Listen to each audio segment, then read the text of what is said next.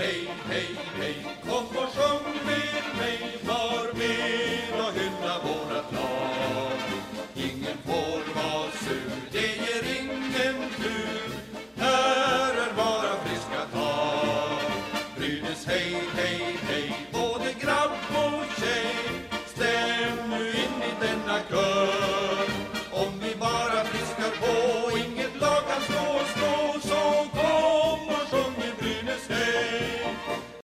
Välkomna tillbaka ska ni vara till denna veckans avsnitt av Brynäspodden. Det har spelats eh, tre matcher denna veckan.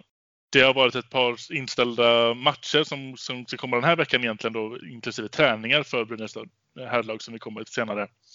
Vi har även en intervju. Den har, eh, den har du bidragit med denna veckan, Viktor. Ja, men precis. Det är en intervju med Maja Nylén Persson, så det blir intressant att lyssna på. Ja, blir det vår första? Nej, det blir inte vår första damspelare vi har med. Nej, det blir vår tredje damspelare faktiskt. Vi har ju haft eh, Hanna Rylander och eh, Erika Gram. Nu har jag nästan på glömma bort vad heter hon. Ja, precis. Eh, och eh, nu har vi Maja Nylén Persson som eh, ja, jättekul faktiskt att hon ville ställa upp på den intervjun. Eh, så att den kör vi på slutet som vanligt med våra Mm. intervjuer. Skitbra. Eh, ja, men det har ju varit en liten speciell vecka om breven även får inkludera idag då när vi har fått lite andra nyheter. Men jag tänker att det kommer vi till senare. Eh, först och främst så har vi ju fått ännu en eh, Tord Lundströmare. In på våra Patreons har vi fått Christer Johansson. Välkommen i gänget. Ja, det är underbart alltså. Det är lite intressant ändå att vi har flest Tord Lundströmare. Ja, det trodde jag inte när vi började med det här. Jag trodde att eh, fler skulle välja eh, ja, Ove Molinan eller kanske Wille Löfqvist. Men eh, det är Tord Lundström som gäller alltså. Mm, det verkar så. Ja, nej, men det är jätteroligt och just ni Patreon ska ha ett stort tack eh, allihopa för att det är ni som håller den här podden uppe vid liv höll jag på att säga. Eh, så att vi är otroligt tacksamma för eh, allt ni era bidrag och vi försöker såklart att utveckla våran Patreon-sida också. Eh, och du som sitter och funderar på om du ska bli Patreon till den här podden så tycker jag absolut att ge det ett försök i alla fall. Du kan ju, det minsta beloppet man kan gå in på är faktiskt ungefär 10 kronor i månaden. Det är inte mycket pengar. Nej, det är inte så mycket pengar. Sen får man, eh, alla har olika förutsättningar. Man gör vad man känner för såklart. Eh, Men 10 kronor är det minsta. Men Christer valde att panga in en, en, en Tord Lundströmare som är vår högsta nivå. Supertacksam. Det är skitkul. Vi bugar och bockar för det. Det. Eh, Och sen såklart är det så att du känner att nej, jag tänker inte bli Patreon. Nej, det är helt okej. Vi tycker om dig ändå. Eh, Men du får jättegärna gilla oss på Facebook eller följa våran Twitterkanal i alla fall. Eh, Så blir vi otroligt glada över det. Ska vi kika på matcherna som har varit? Det har ju spelats tre stycken den här veckan. Det har varit borta mot Rögle, hemma mot HV och sen borta mot Skellefteå igen. Hur många poäng har vi lyckats skramla ihop här de här matcherna? Tre blir det. Det är väl totalt två förluster och en seger va? Men det har ju varit två matcher som har gått till förlängningar också. Precis. Eh, Så att det har varit lite, ja men det har varit lite nagelbitare ändå måste jag ändå säga, att den här veckan har bjudit på. Ja, men det tycker jag. Och samtidigt lagen vi har mött. Eh, vi vann ju faktiskt mot HV. Eh, att vi förlorar mot Rögle och Skellefteå känns ju inte lika tungt. Vi kan ta dem match för match egentligen. Vad, eh, vi kommer till Skellefteå senare. Men vad, eh, vad var ditt intryck av eh, Rögle-matchen? Mm, nej, men jag var, jag var nästan lite mm, positivt överraskad av den matchen. Rögle gjorde absolut inte sin bästa match. Jag skulle väl nästan säga att de gjorde, gjorde väl en av sina sämre insatser, men samtidigt så tyckte jag ändå att Brynäs kunde hålla emot eh, över min förväntan, särskilt med den här laguppställningen man hade. Eh, man, sta, man ställde ju Viktor Andrén i mål, precis som vi erfarade i förra avsnittet. Eh, men sen blir det någonstans där sista perioden så märker man ju liksom den stora kvalitetsskillnaden. Och då drar det iväg helt enkelt. Eh, Så ja, jag, tycker att siffrorna talar, alltså det, det är ju en stor skillnad mellan Rögle och Brynäs, det, det ser man. Eh, Men det hade kanske inte behövt sväva iväg så mycket. Det tycker jag inte. Inte utifrån hur de två första perioderna såg ut. Nej, det följer samman lite där i tredje perioden, vilket är väldigt synd för som du säger, jag tycker ändå vi håller ju 3-3 en bit in på tredje perioden mot Rögle borta. Det tycker jag ändå är, är klart godkänt. Jag kan också även tycka att Andrén gjorde en rätt okej okay match utifrån hur det har sett ut när Andrén stått i kassen hittills i år. Ja, och jag tycker samtidigt liksom, ja det var ju några som var lite bittra på honom där första och andra målet, men jag vet inte. Eh, jag såg att damlagets huvudtränare Henrik Glas gick ut till Andreas försvar på Twitter också. Eh, ja, Han förstod inte riktigt kritiken där, så det var lite spännande. Nej, men jag tyckte alltså, återigen, jag tyckte att det var många, alltså de presterade bättre än vad jag hade förväntat mig. Eh, visst, Andrén gjorde kanske några få misstag, men överlag så var det ju inte han som gjorde att vi förlorade matchen. Nej, nej så, så är det ju. Utan alltså, vi förlorade matchen för att Rögle är ett bättre lag. Det var den känslan jag hade. Det var liksom inga. Jag hade inte förväntat mig på ett annat sätt så att eh, mer än så så känner jag inte riktigt behov av att uttrycka mig om den matchen egentligen. Nej, precis. Delar av det som du säger, eh, just som gjorde att vi faktiskt förlorade matchen, hänger ihop med vad som fortsätter vara katastrofalt in i HV-matchen. Det är ju vårt powerplay. Ja, och den kommer vi väl behöva prata om efter den här veckan. Eh, den är inte bra. Den är, den är jätte, jätte, jätte superdålig. Ja, och jag vet alltså. Nu vet jag inte om jag blandar ihop de här matcherna om det var mot HV71 eller mot eh, Skellefteå. Tack mot Skellefteå. Herregud. Oh, där, där, där stod det still. Uh, nej, men just det här när de spelar uh, spel, uh, alltså numerärt överläge och så är det motståndarlaget som får de bästa uh, målchanserna. Jag tycker det är helt mm. katastrofalt. det är, så här ska det inte se ut i ett powerplay när vi är inne i slutet av februari. Jag tycker det är ett stort underbetyg till hela Brynäs IF. och jag vet inte för att tidigare säsonger så såg ju powerplay ändå rätt okej okay ut. Ja. Man blir lite så här, vad är det som har hänt egentligen? Eh, visst, man kan skylla på att eh, Antonodin är skadad, men vi har ändå fått tillbaka Greg Scott. Jag tycker ändå har det inte liksom blivit särskilt mycket bättre. Nej, nej men precis. Jag, jag kan tycka att mycket av det är för att det kändes som att Molin hade en jäkla bra setup i början och det gick det bra i PP. Men ju blekare han har blivit, ju mer, ju sämre har det blivit i PP. Och han och då är, det är väl nästan helt borta om, nu. Och då blir det jätteintressant att en spelare som Molin ska ha en sån stor påverkan. Jag vet inte. Det, det känns inte logiskt. Eh, men ska vi prata lite om HV-matchen då? Mm. Eh, direkt vid uppstart eller vid eh, nedsläpp kan jag tycka att första bytena, första tio minuterna, allt såg snäppet bättre ut än laget som var mot eh, Rögle. Vilket väl också är förståeligt, det är både hemmaplan och det är det är ett bättre lag vi ställer upp med och det var, eh, det var väldigt kul att se. Sen tycker jag att det var en rättvis match, både slutresultatet och, eh, och efter perioderna. Kanske att vi hade kunnat leta in någonting i första, men, men nej. Jag tycker att den, resultatet speglar ändå matchen hyfsat där tyckte jag också att eh, jag tycker Brynäs spelar ju otroligt uppoffrande spel just nu och det gjorde man ju mot Rögle också. Eh, och eh, där måste man ju ändå, jag måste ju ändå, vi måste nämna alltså Niklas Anderséns eminenta målvaktsräddning där. Eh, ja, jag tror det var HVs, eh, var det Ilomäki som eh, hade fri, alltså Ersson var ju helt borta och han hade fri nät och så kastas sig Andersén och räddar. Jag tycker det är tanke på hur mycket man har kritiserat Andersén den här säsongen så måste han ha den. Alltså fy fan vad vackert det är. ja, ja, precis. Har du kunnat se vad det ens är han räddar med? Det känns som att det är farligt, eh, farligt att kasta sig in där. Ja, alltså det är ju riskabelt. Alltså man är ju väldigt utsatt som spelare när man kastar sig på det sättet som man gjorde. Men samtidigt alltså på någonstans blir man ju i det här läget som Brynäs är, att de här spelarna som vågar offra eh, kropp och själ för, eh, för att inte släppa in ett mål. i dem man börjar gilla lite extra. Så jag tycker det där är stort plus till Andersén. Eh, som jag tänker är ändå viktigt att säga det tanke på att jag typ bara gnällt på honom ett helt år nu. Mm. Ja, jag håller med dig helt. Det var, en, eh, det var riktigt kul att se att vi, att vi fortfarande har de typerna av backarna som gör den typen av, av uppoffringar. Ja men verkligen och sen är det ju kvitteringen där, det var väl eh, snabb, snabb seger tekningen där så Berglund sköt direkt. Äh, återigen bevis på att det hjälper att skjuta. Ja. Jag tror att vi nämnde det i någon här, vi hade ju något jättepositivt avsnitt där vid julas när Brynäs hade vunnit typ två matcher i rad för första gången eh, sen Hedenhös. Och det var ju liksom och då, då, då såg man ju tendens på att de sköt mycket mot mål. De, det ökade ju där och så gick man tillbaka till det gamla igen.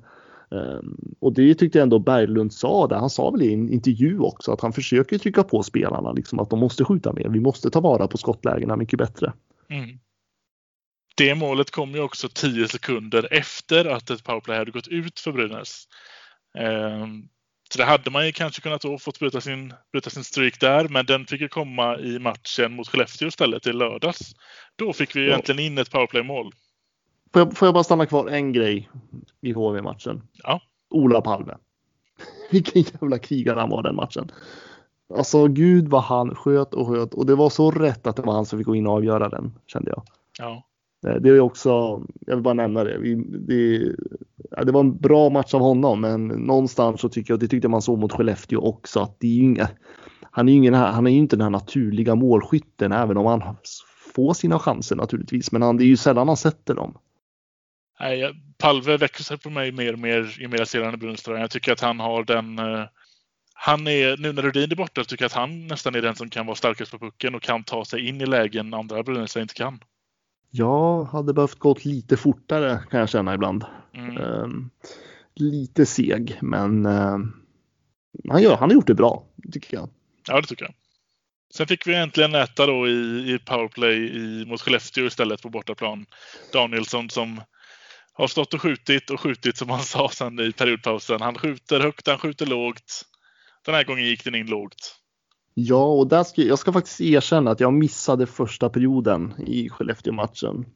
Eh, jag kom tillbaka till den andra och det var tydligen då som Brynäs började spela dåligt igen. Jag hörde att det var en jättebra första period av eh, Brynäs.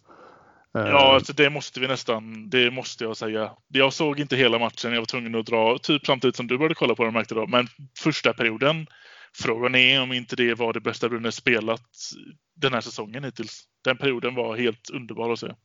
Och sen kommer jag tillbaka och då faller allt, jag förstår. Ja. Såklart. Eh, nej men där, och där tyckte jag också återigen andra perioden som jag kan, jag kan inte svara för första men eh, otroligt Alltså gud, alltså man har inte alls kontroll över spelet i spel 5 mot 5. Och i det här läget tyckte jag inte ens att man hade det i powerplay heller. Nej. Och Nej. Eh, alltså det, det, det, någonstans så kände jag väl ändå att alltså Skellefteå gjorde ju ingen bra match de heller men det hade lika gärna kunnat varit en, eh, en trepoängare till Skellefteå kände jag i den här matchen. Eh, men Brynäs fick en poäng och det var en mer poäng än vi hade förväntat med den här lördagen. Så att någonstans så kände jag väl inte någon jättebesvikenhet att man inte kom ur matchen på ett bättre sätt utan det var ett poäng och den, var, den är viktig. Ja, den är otroligt viktig. Nu är det ju inför den här matchen så var det ju två lag på 47 poäng, tre lag på 46 poäng. Det är ju snuskigt tajt just nu. Så varje poäng, kan vi åka upp till Skellefteå och plocka en poäng, då är det, det är bra. Ja, det är otroligt viktigt. Alltså bottenstriden nu, den är ju hemsk. Alltså, den är... Men det är de, det är de, det är de, de där poängen kommer ju bli avgörande i slutändan. Så att det, nej, men jag vet inte, jag kände att det var bra gjort av Brynäs att eh, ändå få med sig den där poängen. Sen är det ju en förlust alltid en förlust. Man ska ju liksom inte vara stolt över någonting egentligen utan man har förlorat en match och eh, det är dy, dy, väldigt dyrbart för Brynäs just nu. Verkligen. En sak jag tänkte på under matchen här var också att jag tror att det här är första gången men Billin spelade äntligen ihop med Bertilsson från start. Jag är rätt säker på att det inte har hänt innan. Nej, det kan nog vara möjligt då, men det är väl för att de har, de har väl typ gått om varandra också de första veckorna. Ja, det gjorde de lite. Sen tror jag att båda är väl eh, leftskyttar också. Det kan kanske har med det att göra. Ja, precis. Nej, men det stämmer det du säger. Det har nog inte hänt att Billings och Bertilsson. Eh, nu försöker jag bara tänka fritt från eh, mm. sitt eget minne här. Ja, för jag tänkte, jag reagerade väldigt starkt på det när jag såg det. Det kan ju kanske ha hänt någon gång tidigare då, men, men Eh, men det ser bra ut när de var tillsammans. Det vill jag ändå tycka. För första ja. perioden som du då tyvärr miss, missade var de lekte ju, det var ju lekstuga från på blå linjen i offensiv zon. Det var hur kul som helst att se. Det kändes verkligen som en kombo som ska få fortsätta. Ja, för Bertilsson har vi spelat med Björk va? De senaste Ja, matcherna. Precis. Innan. Så att, ja, det var en intressant kombo. Eh, Och Billings är ju mer en... eh, Jag skulle, jag skulle tycka att man körde mer med honom i Bertilssons powerplay-formation istället. För att jag, Ja. jag tycker att eh, han är... Han, Billings är en mer offensiv back än Bertilsson. Så varför ska Bertilsson vara första powerplay-formationen för? Mm. Jag tycker att eh, jag tycker Billings är mer, han är mer tvåvägsback med lite offensiva kvaliteter och det är väl nog kanske den bästa Brynäs har just nu. Bertilsson är ingen offensiv back överhuvudtaget, har aldrig varit. Eh, Jag vet att det fanns ju drömmar om att han skulle bli det någon gång, men han har ju liksom kört på den här säk eller säkra eh, defensiva stilen, vilket han gör jäkligt bra. Men jag hade gärna sett ett skifte på dem där för att få igång den första powerplay-formationen. Mm. Jag vill minnas att man har ju pratat väldigt mycket om det, att man vill utnyttja hans offensiva sida, att han har den och att han behöver få utrymme och visa den bara. Eh, Jag tycker mig genom åren ändå fått se att han skjuter mer nu än han gjorde förr. Men poängen rullar inte in på samma sätt. Så att det är väl Nej, och, inte... jag- och det är väl där jag tänker att han kanske inte är en naturlig offensiv back, vilket han Nej. aldrig har varit egentligen. Utan hans, hans eh, styrka som han gör jävligt bra, typ en, av- en av de bästa i SHL, det är ju det defensiva spelet. Mm. Eh, det är en trygghet att ha Bertilsson på isen naturligtvis. Mm. Men jag skulle vilja se att man utnyttjade Billings mycket mer i offensiven, för jag tror att Billings kan göra mer där än vad Bertilsson kan. Ja, jag tror också det. Och uppenbarligen så är det något i powerplay som inte funkar, så jag tycker att man borde kanske se, se över en förändring där. Jag har testat sig fram lite i alla fall. Även om man inte, man behöver inte plocka in dem på pappret bästa på varje position bara för att vi ska få det bästa PP. Utan det handlar ju om att hitta, hitta dynamiken lite och, ehm, och Ja, men spelarna, absolut. ja, men det, så är det ju naturligtvis. Spelarna måste ju trivas med varandra också. Eh, Men det är ju någonting som skär sig hela tiden i Brynäs spel och jag vet inte, det har, bli, det har blivit någon liten attityd att man, man ska inte kritisera Peter Andersson för att nu har Brynäs valt att det är honom man kör eh, och Viktor Stråle och hela tränarstaben. Men alltså de har fått så mycket tid på sig nu att eh, forma ihop en spelsystem och, eh, det har, och det har resulterat i att man kör en otroligt defensiv uppoffrande hockey, vilket är ett sätt man spelar på när man inte är ett bra lag. Mm. Utan man kör defensivt och hoppas på att kontringarna ska funka, vilket är lite så man kör. Eh, Det är inte hållbart, men har man, har man inget annat, har man inte kvaliteten för annat spel så måste man ju köra så. Och om det är tränarnas eh, ansvar eller om det är bara det att man har inte spelarmaterialet eller att man når inte ut, för jag tror inte att det här är den spelidén som Peter Andersson och Viktor Stråle vill få fatt. Nej, nej, nej. För är det det, då har vi en anledning till att vara väldigt oroliga för framtiden. Nej, jag utgår iskallt från att det här inte är det. Det, det, det kan inte vara det. Eh, vi kommer nog få se mer av det nästa säsong. Jag hoppas det. Eh, men eh, det blir ju någonstans liksom. Eh, jag, jag tycker man läser på sociala medier. Allt annat kritiseras och sen är det någon som försöker få igång någon mot Peter Andersson. Och nu säger inte jag att Peter Andersson ska avgå på något sätt. Jag tycker, jag tycker absolut att man ska fortsätta på honom. Jag tycker man ska fortsätta jobba med den sportsliga organisationen utifrån hur han vill ha som huvudcoach. Vilket verkar vara att man vill. Men jag tycker även fast man tror på någonting så ska man ju ändå kunna kritisera det. Eh, Så att jag tycker ändå att diskussionen ska finnas att vi är i slutet av februari och jag tycker fortfarande att eh, det är så mycket i Brynäs spel, särskilt 5 mot 5 och nu även i powerplay som brister enormt. Och det tycker jag man ska vara ärlig med att säga. Ja, men så är det absolut. Samlat Skellefteå-försvar, Jakob Silfverberg. Men vilket mål han gör! Vilket mål han gör, Jakob Silfverberg! Nu har han gjort flest mål i en SM-finalserie i ett SM-slutspel genom tiderna. Men vilket mål han gör! Det har också framkommit här nu då under dagen främst egentligen att eh, matchen som skulle varit idag när podden släpps skjuts fram. Ja, det är smitta i Växjö och där fick vi bekräftat väldigt tidigt måndag morgon. Återigen Brynäs IF drabbas och nu är det lite- till och med till, lite oklart hur det är inom eh, truppen också i Brynäs IF för att det är symptom. Eh, men vad jag förstår nu när vi spelar in det här så är det fortfarande symptom. Det är inte bekräftat coronasmitta. Men Precis. utifrån det här så har man ju tagit eh, försiktighetsåtgärder och vilket gör att det blir inga träningar heller. Nej, precis. Man har ställt in dagens, morgondagens Och på onsdag ska man ju testa hela truppen då, är planen. Precis, eh, så att nu tycker jag att det börjar, men det börjar bli lite skakigt med det här nu för det är covid-smitta i flera lag. Eh, alltså Malmö, eh, om jag inte missminner så läste jag att det fanns i Oskarshamn också. Kan, och Brynäs får ju nu Växjö har bekräftat så att jag menar det, det är ju liksom det känns som att det är en liten tredje våg inom SHL också. Ja precis. Så det blir ju en del förändringar i spelschemat. Nu har man ju gett då två veckor extra spelrum att boka in sina matcher på. Man har flyttat slutspelet. Ehm, så matcherna kommer väl ändå på något sätt hinna spelas, men man blir lite orolig när man då tänker efter. Ska det här komma nu i början av mars? Tänk om det här skulle hända ett slutspelslag som är i är det match fem i semifinalen. Liksom. Ja, men det kommer ju inte drabba oss. nej, nej. Eh, nej, men alltså det jag, det jag tycker är absolut mest tråkigt med det här, det är att eh, Alltså någonstans så, jag, jag, jag, har ingenting emot att en match flyttas i det här läget Brynäs är nu, men det jag tycker är otroligt tråkigt är att nu när man ändå fick lite, ska man säga, vila så blir det ingen träning överhuvudtaget utifrån att man själv har symptom. Mm. Eh, för jag tror att just det här att en match till flyttas i Brynäs i det här fallet tror inte jag att det gör Brynäs så mycket för att det skulle bli lika tajt spelschema ändå oavsett.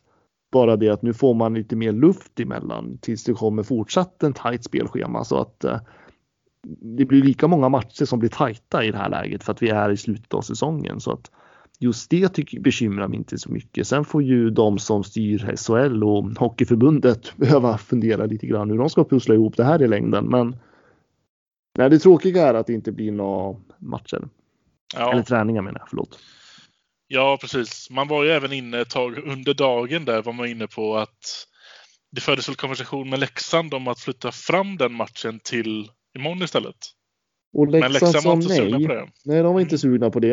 Eh, de tyckte att det var lite eh, snabbt på. De hade vad jag förstår, de hade väl inte tränat ordentligt inför match eh, och tyckte väl att det skulle vara lite osportsligt och Viktor Arner kan ju inte hålla käften då så han ska ju twittra ut någonting och mm.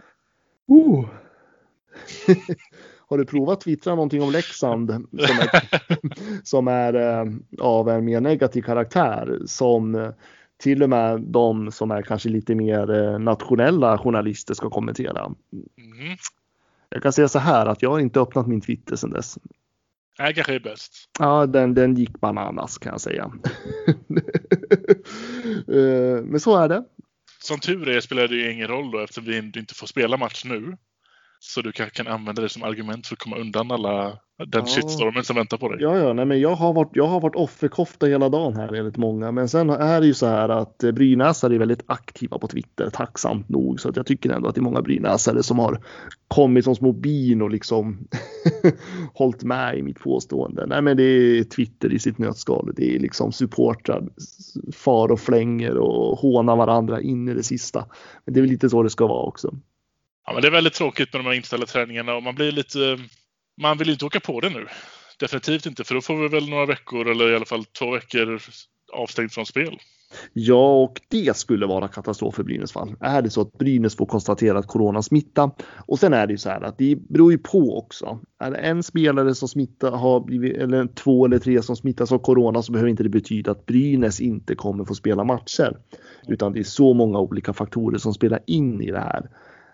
Men sen är det ju så stor fråga i Brynäs fall då i så fall vilka spelare är smittade?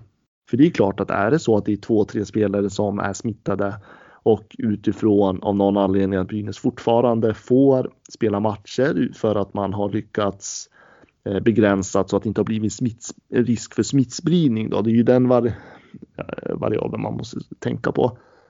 Så kan det ju vara så i rent krasst att det kanske är Brynäs första kedja som är smittade. Precis. Eh, så att det är liksom även, även om Brynäs skulle fortsätta spela matcher så kommer det bli en förlust för det är lika som att man skulle ha spelare skadad eller sjuk. Alltså, sjuka är de ju naturligtvis men. Ja. Um, så det tycker väl jag är liksom den här veckan att man eh, blir lite så här åh. Ska man gå runt och vara nervös för det där också? Precis. Det kommer vi få vara. Mm. Så är det. Eh, men då är det bara att gilla läget. Peter Andersson kommer fortsätta att vara bitter över hela etablissemanget höll jag på att säga. Eh, det syns ju så mycket hur det här irriterar honom eh, med Brynäs spelschema och hela den här situationen. Och, och jag lider med honom och fruktansvärt för jag kan tänka mig hur det är att vara en tränare som försöker liksom Eh, ja, men dels har man ju planerat över säsongen, man försöker liksom lägga upp träningar, man försöker liksom få någon form av struktur och så bara, nej, jag lider med Peter Andersson, det gör jag verkligen. Mm. Från ingenstans Leif, det går inte, han gör mål! Vilka handleder, vilken spelare! Sen har det ramlat in lite roliga lyssnarfrågor här samtidigt. Vi har fått in på um på både Twitter och på Facebook där man kan ställa sina frågor. Man kan ju även, det finns någon typ av ehm, meddelandefunktion även på Patreon om man vill eh, lägga mer tyngd bakom sin fråga om man säger så. Men vi har ja, men precis. Från... Eh, våra Patreon är heliga så att vi tar hand om dem. Ni är ju, ska inte säga våra arbetsgivare, men det är klart att som Patreon kan man påverka mycket i den här podden. Alltifrån önskemål vilka vi ska intervjua och vilka frågor vi ska ta upp. Så är det. Precis. Ja, men så är det. Vi har ju fått lite på olika platser då. Ska vi börja med Twitter kanske? Ska vi börja med Twitter? Jag som var så inställd på Facebook här. Mm. Eh, men, eh, nej, men då öppnar vi upp här på Twitterkanalen snabel Brynäspodden. Det är ju faktiskt frågor som vi redan har svarat på typ varje vecka känner jag. Det blir lite så. Det är ju ofta vad som händer i Brynäs nu som folk faktiskt har frågor om. Ja, och, och sen är det en kontot Brynäs IF Tyckare som skriver att tycker att vi ska formera laget när alla spelare är tillbaka. Och då skriver han också parentes, ej Asklöv och Persson. mm. Men de, den där frågan tog vi faktiskt upp i höstas och laget inte så mycket för den där i och för sig. Det är Billins och Harper är inne nu också i och för sig. Mm. och Paul. Eh, men jag tänker att vi kan, vi kan spara på den frågan lite grann. Ja, men det är en bra fråga. Mm. Jag har ju kvar vår uppställning från, från i höstas. Ja, men du ser, då kan vi jämföra med den. Och mm. så, vi, vi, den, den spar vi. Vi tar, vi tar med den till nästa gång. Det är inte mycket uh, som stämmer. Nej. Eh, sen har vi en Nilla som skriver så här.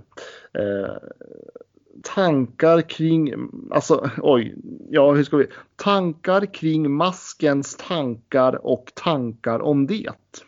Tank, tank. Eh, va? Har du? Nej men det var så här att eh, Masken Karlsson var ju med i vad heter den där SHL-podden Retro. Eh, där han pratade mycket om Brynäs eh, och eh, han, nu vet jag inte exakt vad det är Nilla menar, men han nämner ju bland annat att han tycker att det har varit mycket på sidan om i Brynäs. Att det har varit mycket fokus på det utanför isen så att säga. Och jag tror att han pratar, menar då en bra start naturligtvis. Och mm. att han upplever att det har tagit för mycket fokus och att sporten har känts som att den har kommit till andra hand de senaste åren. Eh, så jag vet inte om det är det som hon syftar på eller om hon menar på att Masken kommenterar att han tycker att Sundlöv är en kompetent sportchef. Ja, kan vara lite av båda där då. ja, eh, så att jag, jag vet inte, ska vi ta det som två frågor? Ja, det kan vi göra. Den första där hänger lite ihop med det som vi var inne på förra veckan kring att eh, Dakell har ju sagt samma sak i en annan podd också. Ja, det är samma podd till och med. Mm. Ehm, det är mycket Brynäs i den podden nu. Ehm, men Brynäs är ett hett ämne så jag förstår att alla poddar vill prata Brynäs. Ehm, förutom Sanny Svensson för de nämnde ju inte ens Brynäs i bottenstriden den här veckan. Men eh, alltså jag håller del, delvis med i det. Inte helt, tanke på att sporten har inte haft någonting med att göra med en bra start. Det är två helt olika verksamheter så de ska inte kopplas ihop på det sättet. Däremot så var det ju en tid då Brynäs la mycket fokus i kommunikativt med bara en bra start och knappt någonting om sporten och det fick de ju otroligt mycket kritik för. Vad säger du Fredrik? Jag har ju inte hört den här, eh, det han har sagt i den här podden. Eh, så jag har svårt att besvara den faktiskt. Och då vill du inte svara på något du inte har hört? Nej, jag tänkte att jag ska, jag ska inte göra en, en Viktor på Twitter. Nej, du, du lär dig av mina misstag. Ja, det är ja. bra. Eh, nej, men, eh, men nu tycker jag väl ändå att det, men samtidigt så det säger han ju också i podden att man håller på att man har liksom gjort om nu, men jag kanske kan hålla med honom i det att man kanske har gjort det lite sent. Ehm, det var några år där som allt skulle vara en bra start och sporten var liksom någon biprodukt kändes det som. Mm. Ehm, och där satt ju faktiskt eh, Eh, där måste jag ändå berömma i det läget eh, hela Svenska fans eh, Brynäs-redaktion för att där satte man faktiskt ner foten ganska ordentligt mot Johan Stark bland annat. Eh, vilket gjorde att han tog bort mig på sociala medier för övrigt, men det är en annan historia. Eh, men eh, som slutade med att man satt i det där krismötet som då det var första gången som jag träffade Micke Campesa också. Eh, så, och supporterklubbarna sa ifrån till slut också så att eh, det vart en otrolig reaktion på det där. Eh, och det är ju ett annat fokus nu. Nu är det ju i princip bara sporten. Eh, som kommer ut i Brynäs sociala kanaler förutom en Unicef-match då, men det har ju samtidigt med match att göra. Mm. Eh, så jag vet inte om det var det Nilla menar på och var det det min Nilla så får du ju höra av det om det inte var det, tänker jag. Eh, sen så pratar han ju mycket om, för han är ju kompis med Sundlöv, Masken Karlsson. Mm. Och tyckte väl liksom att det är en kompetent sportchef och, och det är han ju, alltså rent krasst. Ja, det är väl lite som du var inne på förra veckan också. Att det kan, det, vi kanske inte ska höja honom till skyarna helt och hållet. Det finns bättre där ute, men det är ingen dålig sportchef. Alltså, det är, det, han, är, alltså han kompetent har han, erfarenhet har han. Sen så ska man ju ställa den här frågan. Är det rätt typ av vad klubben behöver i nuläget utifrån den struktur och eh, organisation man har? Är Sundlöv verkligen rätt för Brynäs? Det är ju en helt annan fråga. Eh, och det är en fråga jag gärna diskuterar, för jag tror absolut att det finns bättre sportchefer där ute. Men det är därför jag också, gud nu känns det som att man är tillbaka på förra veckan här. Men vi måste ha besked. Är det Sundlöv man ska köra vidare på? Eller är det inte det? Ja, det har varit väldigt tyst sedan förra veckan när vi tog upp ja, det Ja, inte ett ord. Hög tid för um, lite klarhet. Ja, det är lite för tyst i Brynäs läge nu tänker jag, men samtidigt så jag har en känsla av att det kommer vara det fram till så att man vet hur 17 det kommer bli. Jag tror att Brynäs kommer ligga ganska lågt kommunikativt. Eh, inte bara utifrån hur det går sportsligt utan det handlar ju också om att de har en stackars eh, kommunikationschef som är helt själv känns det som. Ja. Eh, Martin har väldigt mycket att göra nu när Kreml lämnade så att det, jag, har, jag har förståelse för det. Eh, jag vet inte om jag svarade någonting på Nilas frågor men det var det jag kan tänka mig i alla fall. Ja, det är det svaret som får bli. Och där var det slut på Twitter. Okej, okay, då hoppar vi över till Facebook. På Facebook har vi fått eh, Andreas Günzel som skriver Är det inte mer eftersträvansvärt att denna säsong satsa på plats 11-12 istället för att gå all in på topp 10?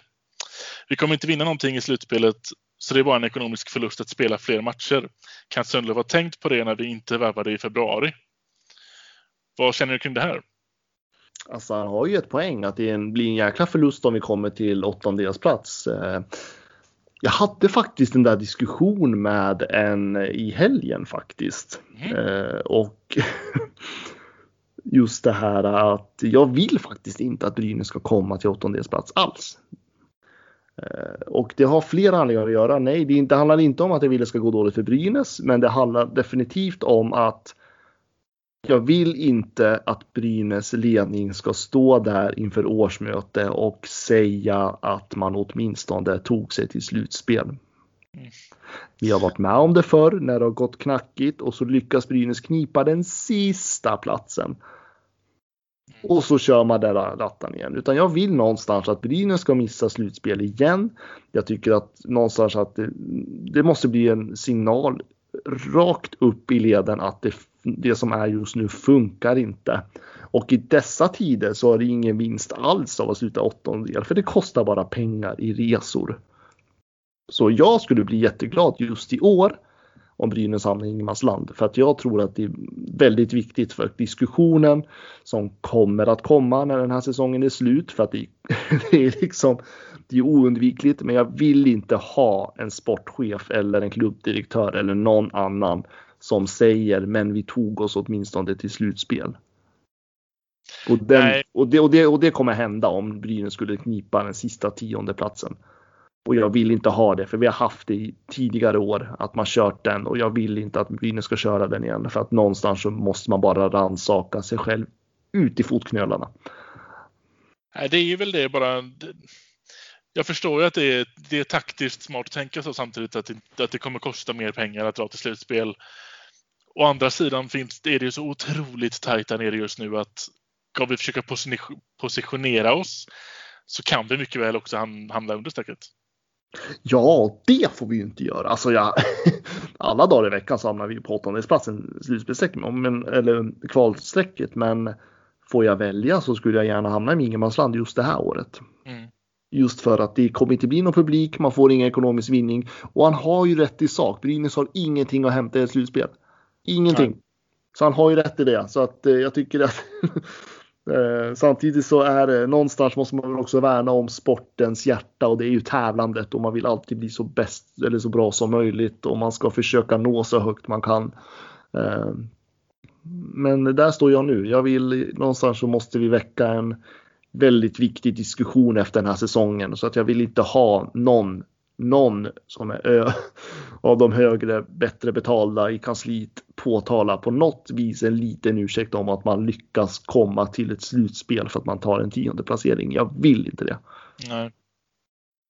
Så tror du att Sundlöv kan ha haft det här i bakhuvudet när han inte värvade? Nej, nej, nej, nej, nej. Absolut inte. Utan jag tror att Sundlöv värvade ingenting utifrån att eh, det fanns inte rätt typ av spelare till rätt pengar. Så enkelt är det. Bra svar, jag håller med. Även om jag, ja, det är som du säger, alla dagar i veckan hellre förlorar pengar på att åka runt i eh, på att åka runt i Sverige och åka ut i en kvartsfinal än att behöva spela om bara för kontraktet. För det ja. vet jag inte om jag Eller åttondel. Ja, precis. Det är nästan ännu bättre. Ja. ja, kvarten skulle ju bara vara ett skämt just nu. Som Brynäs spelar just nu i alla fall. Mm. Sen har vi ju fått från vår allra första Patreon, Andreas Eriksson. Jag vill ha minst 15 minuter verbalt påhopp på Leksand för att de inte gick med på att spela tis på tisdagen istället. Okej, okay, 15 minuter börjar nu. Nej, jag skämtar bara. Eh, jag hade jättegärna gjort det för att eh, han är ju faktiskt poddens första Patreon och han valde ju faktiskt Tord som nivå så han får faktiskt en extra shootout här. Uh, men ja, jag tycker jag är, besviken på Leksand. Djurgården kunde komma med så kort varsel. varför kunde inte Leksand? Men nu så det tror jag också att han. Det här kom ju efter att han ställde den frågan om man tittar på tidsspannet. Ja. Nu har ju Brynäs symptom så nu hade det i alla fall inte blivit något. Nej hade Brynäs inte haft, och det visste ju inte man eh, i morse heller, alltså måndag morgon, måndag, måndag förmiddag när Leksand tackade nej för det kaffet. Eh, och då kände jag ett djup besvikelse på Leksand. Jag tycker det är, eh, man pratar, man pratar i osportsligt att man inte är redo.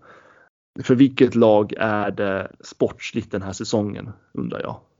Jag tycker det är eh, urdålig ursäkt. Eh, Djurgården ställde upp för Brynäs på det här sättet tidigare.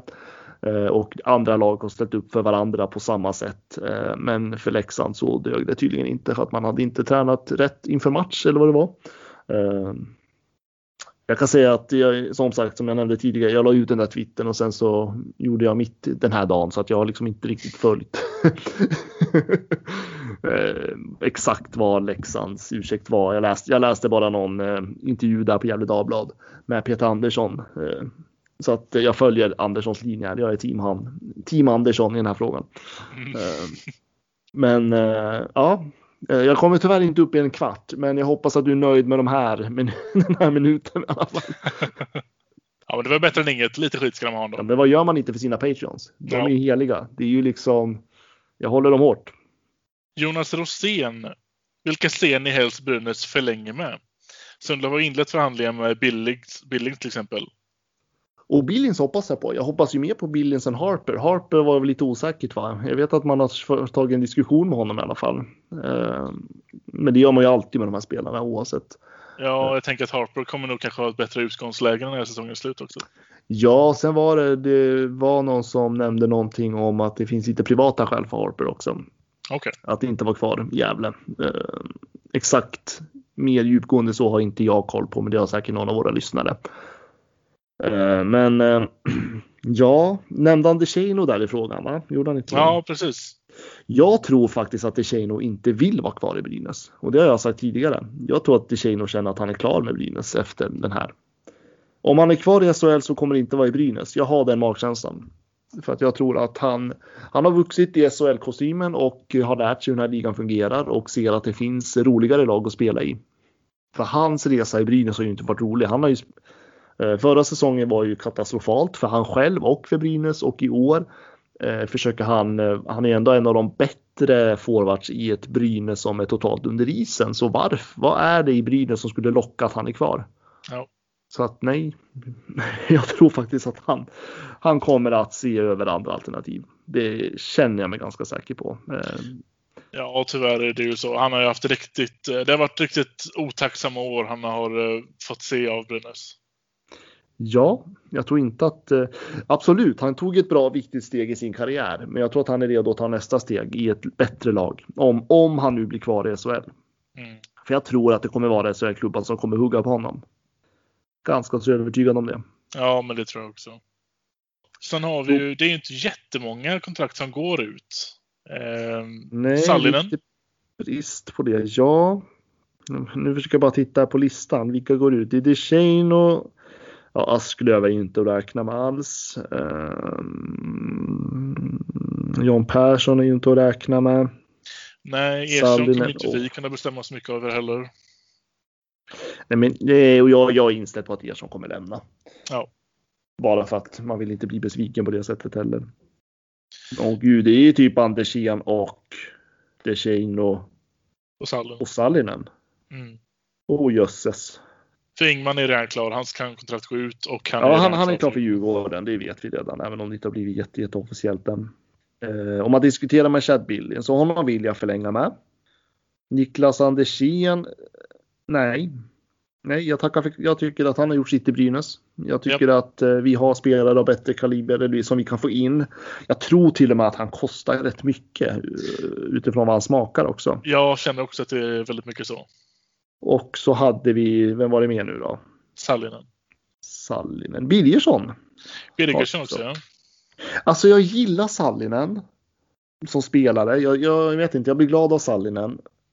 Särskilt när han tänder till. Men i det här läget så känner jag att finns det bättre alternativ så ska vi ta bort honom på en gång. Alltså jag skulle vilja blåsa ut halva det här laget egentligen om jag fick bestämma. Mm. Men frågan var väl vilka vi ska förlänga med så att kanske ska svara på det istället. Och då säger jag bara Chad Billings just nu. Ja. Och sopar, Ersson om vi eh, kan. ja, det är klart. Ersson får ju stanna naturligtvis om det går men jag tror Birgersson definitivt- ryker också, eller? Åh gud. Nu, nu sätter du mig på pottan. Jag kan nog säga att jag, jag tyckt att vi ska förlänga med honom. ja, men vad har vi för liksom, alltså, åt, ja, men vad har vi för möjlighet att förändra så mycket i den här truppen då? Vi har ju liksom ingen eh, spelutrymme alls att stärka den här truppen så jäkla mycket. Nej. Och där känner jag någonstans, är det inte bättre att låta Birgersson få kanske mer istid i ett annat lag och utvecklas och sen komma tillbaka? Sen är väl hans kontrakt jäkligt billigt också, det ska man väl ha klart Ja, det är lite det jag tänker på också. Och Ja. Jag har alltid varit för den här idén av att vi har en eh, junior fjärde femma till exempel. Det tycker jag har eh, givit mycket energi till laget varje gång det har hänt. Han kan gärna få reda en sån. jag köper det resonemanget. Eh, Samtidigt så ser jag bara ett Brynäs IF som är så stort behov av att byggas om från grunden och jag ser inte Birgersson som ett alternativ och bygga vidare på det här i det här läget. Och det handlar inte om att, det, att jag inte tror på honom utan det handlar faktiskt om eh, enligt mig att Brynäs har inte plats. Vi måste bli ett bättre lag till nästa säsong. Och eh, det här säger jag det handlar inte bara om Brynäs, alltså om de ska nu bygga något nytt spelsystem till nästa säsong, utan det handlar om att vi behöver bättre spelare helt enkelt. Mm. Och framförallt, för Birgersson spelar ju mycket center va? Ja. Brynäs måste ha bättre centrar. Så att eh, jag skulle jätte, i ett, i ett annan tid, i en, hade Brynäs varit mycket stabilare så hade jag jättegärna sett att Birgersson är kvar. Men just nu så känner jag att inför nästa säsong så kommer, jag ser inte att han har plats just nu. Jag skulle bli jätteglad om han åkte till annat lag och får lite mer istid och sen kommer tillbaka. Men eh, sen vet jag att det finns ju Sundlöv är ju ändå en sportchef som värnar mycket om juniorer och de egna talangerna så att eh, nej, jag förlänger med Billins och Ersson om, er, om det finns möjlighet att Ersson stannar. Resten så bort med dem. Vi måste bygga nytt där var det också slut på frågorna på Facebook också. Eh, så det var våra lyssnarfrågor för den här veckan. Och med det tänker jag att vi tar och byter eh, hockeyliga. Vad säger du om det? Ja, till just nu är mycket roligare liga. Men allvarligt talat Leif Boork, du håller på med hockey i 600 år. Hur skjuter karln? Hur skjuter han? Han skjuter väldigt bra, han skjuter väldigt hårt, han skjuter väldigt pricksäkert. Eh, vi går över till vårat kära damlag. Det var länge sedan vi pratade om dem. Ja, för länge sedan. Och där har det väl hänt grejer? Ja, det rasslar till eh, konstant där. Det missar, man, eh, missar man en hållplats så har man missat mycket. Mm, det har man gjort. De hade en spelad match den här veckan och det var mot Djurgården. En förlust. Har vi något att säga om det? Alltså, jag skulle inte vilja prata om förlusten. Jag skulle vilja prata om en specifik spelare. Ja, här finns det, ett, eh, här finns det en som sticker ut långt framför alla andra. Ja, precis. Jag la faktiskt ut en liten text om henne och eh, jag tror att rubriken var The Queen of Gavlehov. Vilken är det jag syftar på? Så är det Lara Stalder. Ja, men det är ju helt otroligt vilken spelare. Va? Det är helt sjukt. Nu är det alltså, hon har plockat flest poäng av alla i SDHLs historia. Ja, och det gör hon med att det är en match kvar att spela dessutom. Det tycker jag är helt makalöst. Och eh, hon kom ju till Brynäs med väldigt höga förväntningar. Eh, hon hade gjort det otroligt bra i sina år i Linköping och var ännu bättre i fjol och i år så är hon bättre än någonsin och jag skulle vilja hävda att hon absolut utifrån att hon skriver historia i Europas bästa damliga och så definitivt är, tycker jag i mina ögon att hon är Europas bästa spelare just nu. Säger du emot? Nej, gud nej. Hon är alltså uppe i 80 poäng på 35 matcher. Det är, det är mer än, än 2,0 per match. Precis och eh, hon slog ju då, nu ska vi se, Michel Karvinens gamla rekord på 79 poäng på 36 mm. spelade matcher som då varit bäst genom alla tider. Eh, och någonting som jag bara kände att det här är en hockeyspelare in i själ och hjärta. Lyssnade du på intervjun man gjorde med Lara Stalder efter den här matchen? Nej, jag har inte hunnit se den Nej. ännu. Alltså hon är, alltså journalisterna vill bara prata om det här rekordet, att hon har skrivit historia ja. och hon är sjukt jävla besviken. för att de förlorar matchen. Hon sket totalt i sitt rekord. Utan de ställde frågor hur hon kände och hon ville bara prata om att vi förlorar matchen. Jag är förbannad. Ja. Och jag bara kände liksom det där är liksom en riktig jäkla hockeyspelare i själ och hjärta. Det var så underbart att se vilken vinnarskalle hon är alltså. Ja, hon har ju en poäng att det ligger ju, det, det där rekordet kommer finnas sen också. Nu gör vi klart den här säsongen först. Sen kan vi ja, fira. Ja, men jag tror att hon, hon kommer mysa på det där i efterhand. Men alltså just det där vid det tillfället. Liksom, man har skrivit svensk hockeyhistoria. Man är liksom bäst i ligan. Eh, man toppar Europa. Och journalisterna vill liksom bara lyfta fram det. Och hon står och pratar om att vi förlorar mot Djurgården. Det är för dåligt. Ja. Nej, men jag, jag, bara kände liksom att det där är liksom, det är så där en riktig vinnarskalle är. Eh, så att nej, det, var, det, var, det var bara alltså all, all heder och hjärta till Lara Stalder. Fantastisk hockeyspelare. Jag tycker att hon är, hon är så jäkla unik som hockeyspelare så jag vet inte, det finns inget ord för det. Nej, Nej det är det. Det finns inte ord för det. Jag menar, hur, att, vi, att vi kan vara så bortskämda med att få ha henne i föreningen. Att hon är den som hon ligger etta just nu i poängligan och det är för Brynäs. Ja, det är stort. Det är jäkligt stort ehm, och otroligt viktigt. För det är ju så här att Brynäs ligger ju nu på en andra plats och eh, de har en match kvar spelad och det är mot Leksand. Och eh, en match som de har ingenting att spela om för att vinst eller förlust så kommer Brynäs ligga på andra plats i tabellen. Ja. Så det är ett otroligt bra utgångsläge för kommande slutspelet inte hålla tillbaka på någonting och sätta ribban högt här nu, Laura. Ja, för hon kommer ju vara den ledande spelaren. Och eh, folk kom, alltså motståndarna kommer göra allt för att stoppa henne, men det går ju inte att stoppa henne. Alltså det är ju hennes, när hon tar fart med skridskoåkningen och hennes speluppfattning, alltså det är ju på en nivå som är liksom, jag har inte sett det i svensk damhockey tidigare. Nej. Inte på det sättet. Det har varit skitduktiga hockeyspelare, men inte på det sättet. För hon är så jäkla mycket lagmaskin också nej, jag tycker det är fantastiskt. Otroligt häftigt. Jag har ju faktiskt en, en ehm, tyvärr då inte med Lara, men, men jag har en intervju inbokad med Henrik Glas som kommer att komma ut för Patreon så här senare i veckan. Som går då mellan deras sista spelade match och eh, deras näst sista och sista här. Eh, som en del inför slutspelsuppbyggandet. Eh, tänkte försöka få in få honom att prata lite om, om speciellt om Lara och vad hon kan betyda för laget.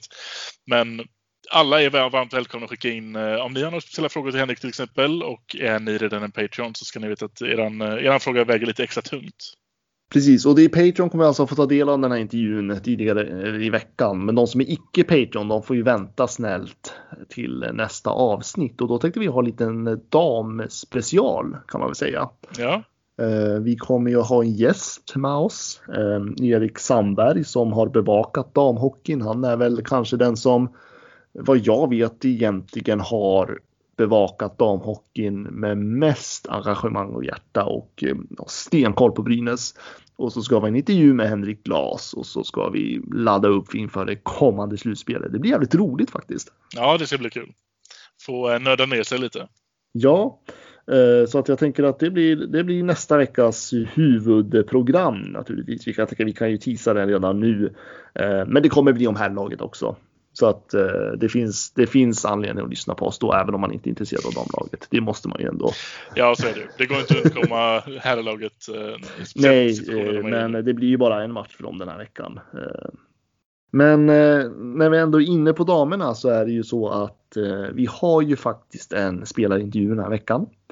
Mm. Och det är med en supertalang som kom till Brynäs med väldigt höga förväntningar på sig. Eh, hon valde Brynäs i en tid då Brynäs faktiskt inte var särskilt jätteattraktiv, men det var på gång. Utan det var ju då Erika Gram höll på att bygga något nytt och det fick ju den här spelaren att verkligen känna, få upp lite ögon för den här vackra föreningen som vi pratar om i den här podden. Ehm, så att jag eh, säger faktiskt att eh, nu är det dags för en liten intervju med Maja Nylén Persson. Varsågoda. Jag upplevde, upplevde ju ett självmål med en jävla skitregel. Vet du fan som har kommit på de där jävla reglerna. Fan ska de kunna göra mål när de har en avvaktande utvisning eller? Ja, då sitter jag på länk tillsammans med eh, Brynäs-spelaren Maja Nylén Persson. Välkommen till Brynäspodden. Tack så jättemycket. Eh, jag tänker att vi kan hoppa in direkt på lite grann om din resa, för du kom ju till Brynäs 2019 eh, förra, inför förra säsongen alltså. Eh, om du skulle kunna beskriva den här resan som har varit de här två säsongerna. Ja, jag kom ju från Leksand då efter att ha spelat där i fem år och ville hitta nya utmaningar och eh, Brynäs kändes som rätt ställe för mig. Ehm, man ehm, ville verkligen satsa på damhockeyn och hela organisationen var liksom med på att vi skulle göra en eh, ordentlig satsning på damerna och det har ju visat sig gått väldigt fort och har gått väldigt bra. Eh, så att jag är väldigt glad att jag tog steget hit till Brynäs och mm, ja, vi hade ju en bra säsong redan förra året när vi kom trea i tabellen och eh, hade ett bra lag redan då och um, spetsat till det ännu mer till i år och ja, men tagit eh, ännu ett steg till så att eh, det har verkligen gått väldigt fort med att gå från kanske sjua i tabellen och sen nu är vi i toppen och är liksom bland den bästa organisationen i damhockeyn i Sverige så att ja, men det är väldigt kul att få vara en del av den här resan som Brynäs gör. Mm. För du kom ju till Brynäs redan, men du hade ju ändå rätt mycket erfarenhet från SDHL och även landslagsspel. Eh, och, så, och ses ju lite som en supertalang.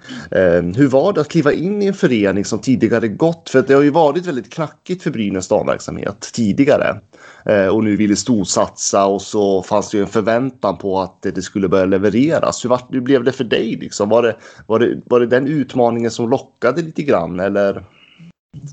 Ja, framförallt mm, kanske för mig själv att ta nästa steg i min utveckling och få byta miljö och utvecklas som person och se någonting nytt liksom och Eh, samtidigt som Brynäs eh, hade värvat en del bra spelare som Staller och Mikaela Kava innan jag hade skrivit på och det visar ju på att man verkligen vill dra igång den här satsningen på allvar eh, när man levererar sådana namn. Så att jag känner väl att det var liksom på riktigt och då vill jag också vara en del av det och ja, men, hjälpa Brynäs att lyfta eh, i damhockeyn och det lyckades vi verkligen med. Mm. Men tiden innan du kom till Brynäs, eh, vad, vad, vad var din bild av föreningen? Ja, som spelar i Leksand så är det ju alltid varit derby och vi har alltid spelat mycket matcher mot Brynäs även på försäsong och sådär. Och det har varit lite, det är Brynäs man vill slå som det är derbykänsla, liksom Leksand-Brynäs. Så det har varit lite speciella matcher. Ehm, men um, generellt så hade ju Brynäs legat liksom där nere i där vi i Leksand liksom låg också vid sjua sådär. Så det var ju inte, man hade inte förväntat sig någonting mer så. så att, ehm, men när man levererar sådana där namn och verkligen drog igång den här satsningen på riktigt så kände man att det var på allvar. Men vad sa Brynäs till dig då? Var det Erika Gras som hörde av sig? Ja, precis. Jag pratade med Erika, då, för hon tog över som sportchef. Då drog igång det arbetet. Så att jag hade kontakt med Erika hela tiden och ja, hade ganska tät kontakt för jag var i kontakt med andra klubbar också. Men jag kände att Brynäs var det bästa valet för mig. Uh, nu får du rätta mig om jag har fel, men du är uppväxt i Avesta. Ja. Uh, hur var det att växa upp i Avesta som en hockeytjej?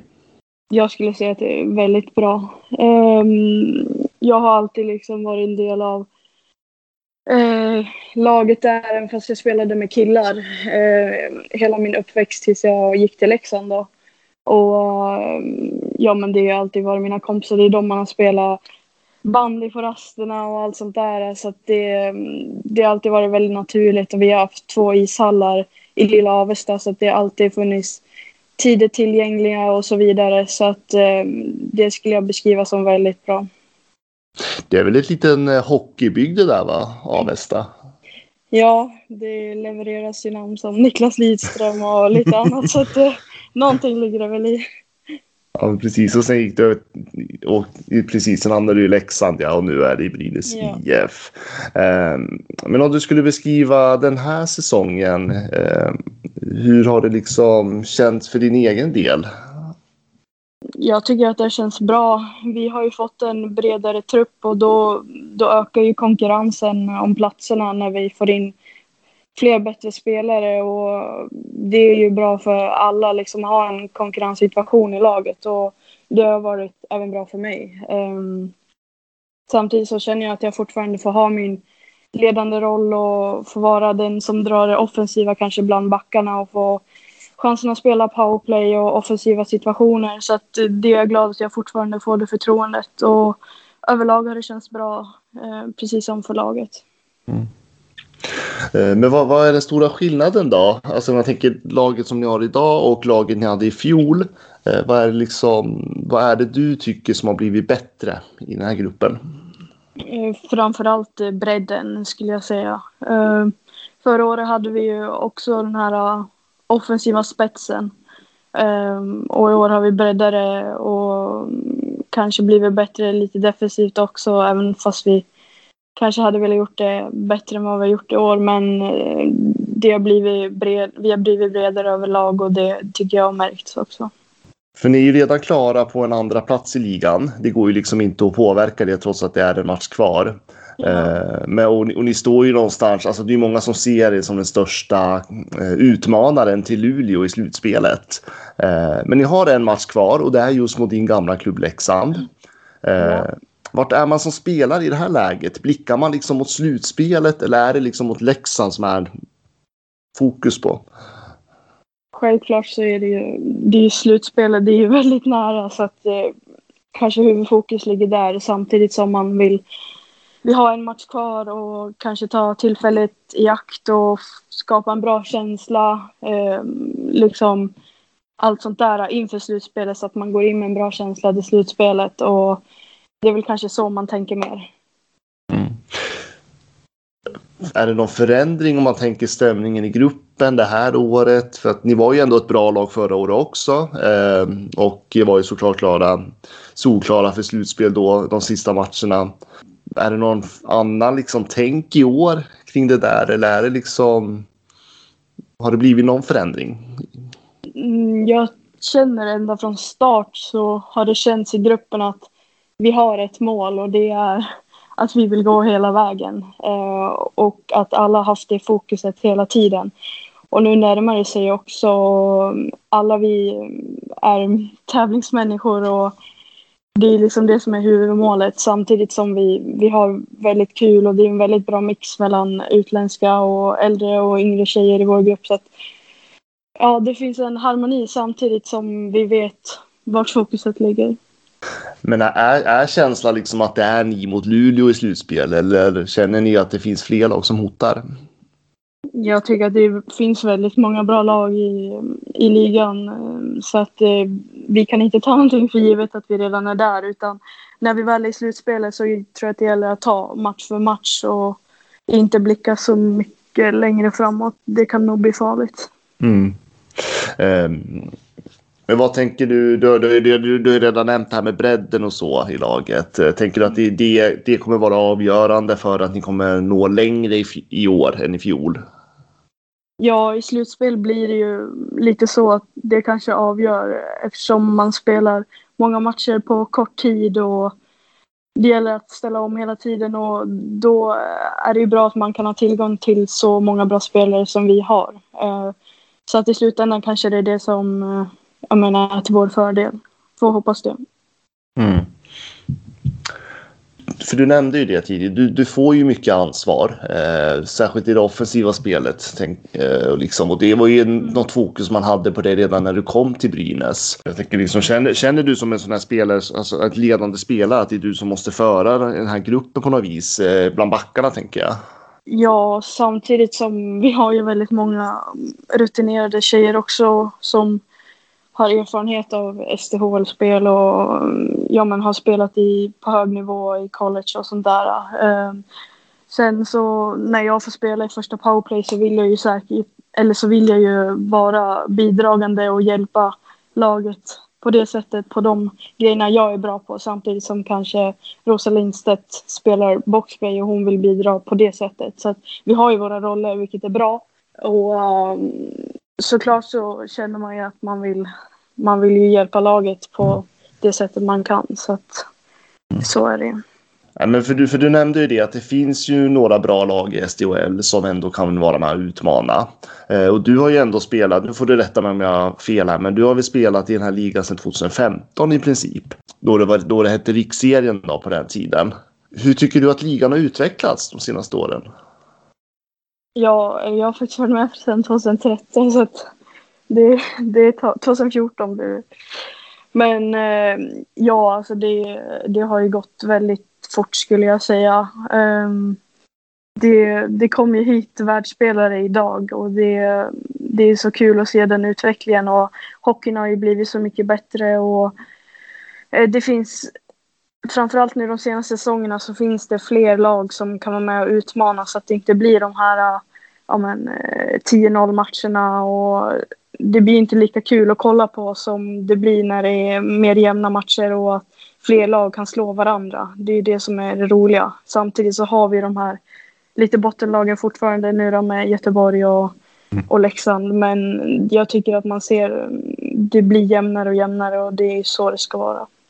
Och det känns ju utifrån det, det känns ju som att damhockeyn utvecklas i ganska rasande takt.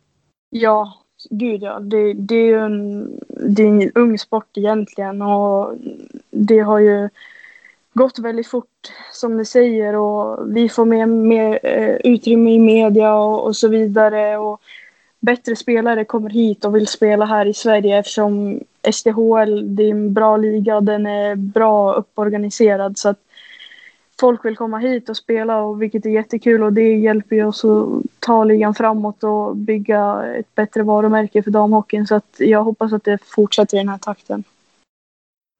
Och det börjar ju också få, jag tänker, eh, nu kan jag bara tala för Brynäs såklart, men eh, det känns ju någonstans också som att det är fler och fler fans som har fått upp ögonen för er.